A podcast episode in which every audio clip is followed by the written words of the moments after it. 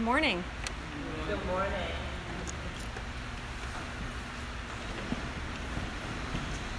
As we work our way through Genesis this summer, this week we're encountering our third passage in the saga of Abraham and his family.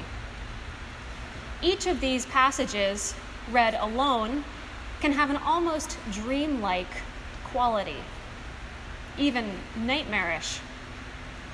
This particular story has sparked quite a lot of dreaming and imagination.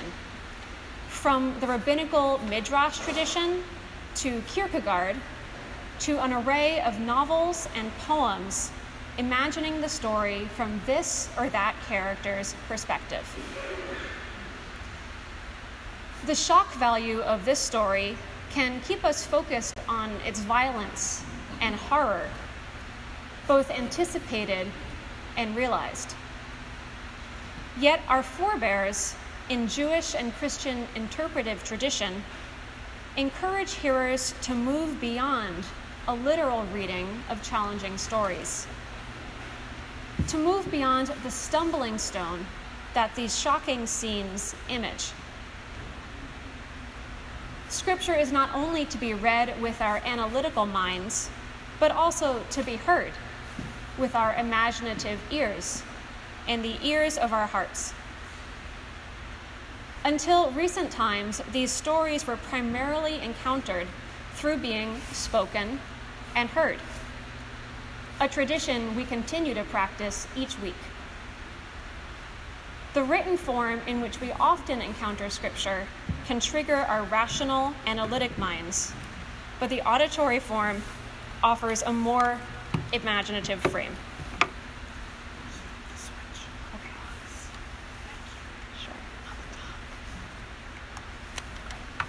Can you hear me now?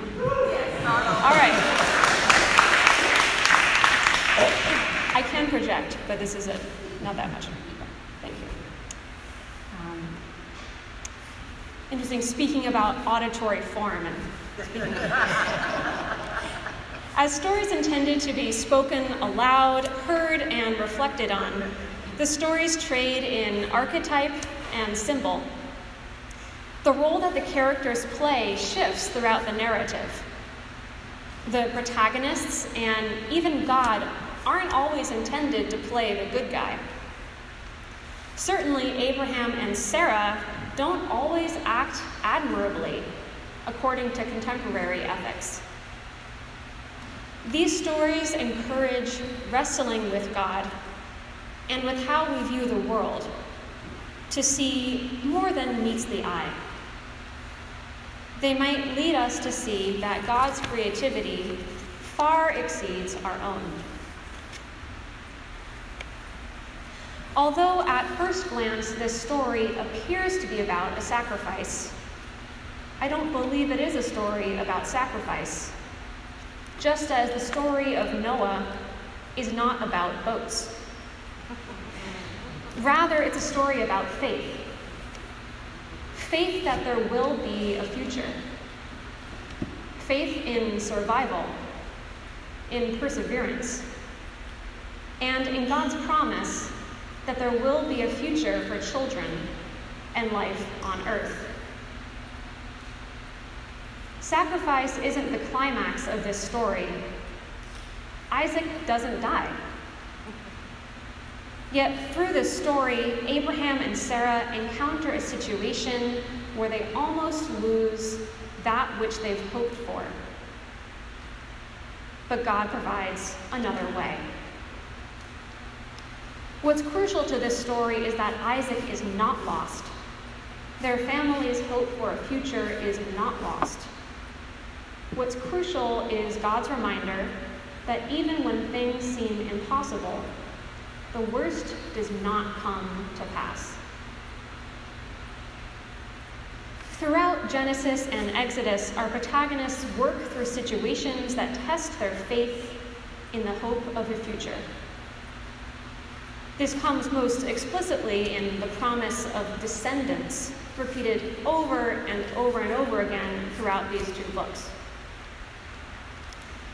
The promise that there will be a future for their family and their people on the earth even when the odds seem bleak. There's the promise of a better life in Canaan that leads Abram and Sarai, as they were called at the time, and their whole household on an arduous journey through Egypt.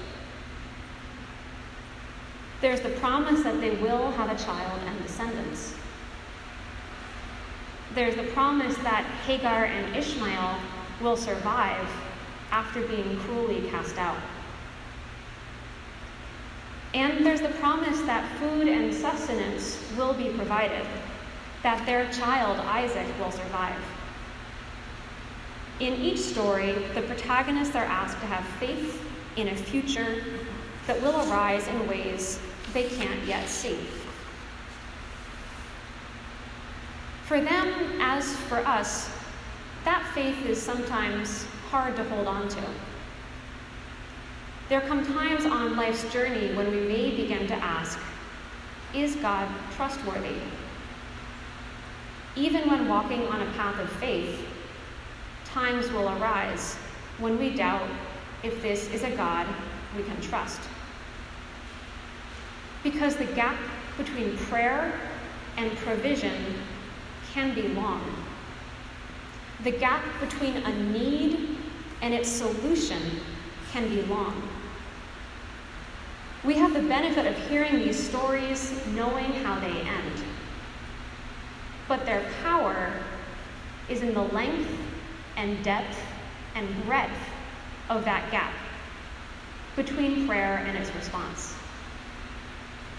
In the 40 years in the desert, in the 90 years hoping for a child, in those long two days walking to the mountain. In the gap is where so much of the faith journey is lived. But throughout Scripture, God promises again and again that there will be a future. In our reading from the Gospel of Matthew, Jesus affirms God's devotion to the little ones above all else. In Jesus' words, as in these Hebrew Bible stories, God's promise of a future is affirmed. Yet sometimes that promised future can feel hazy or distant or doubtful.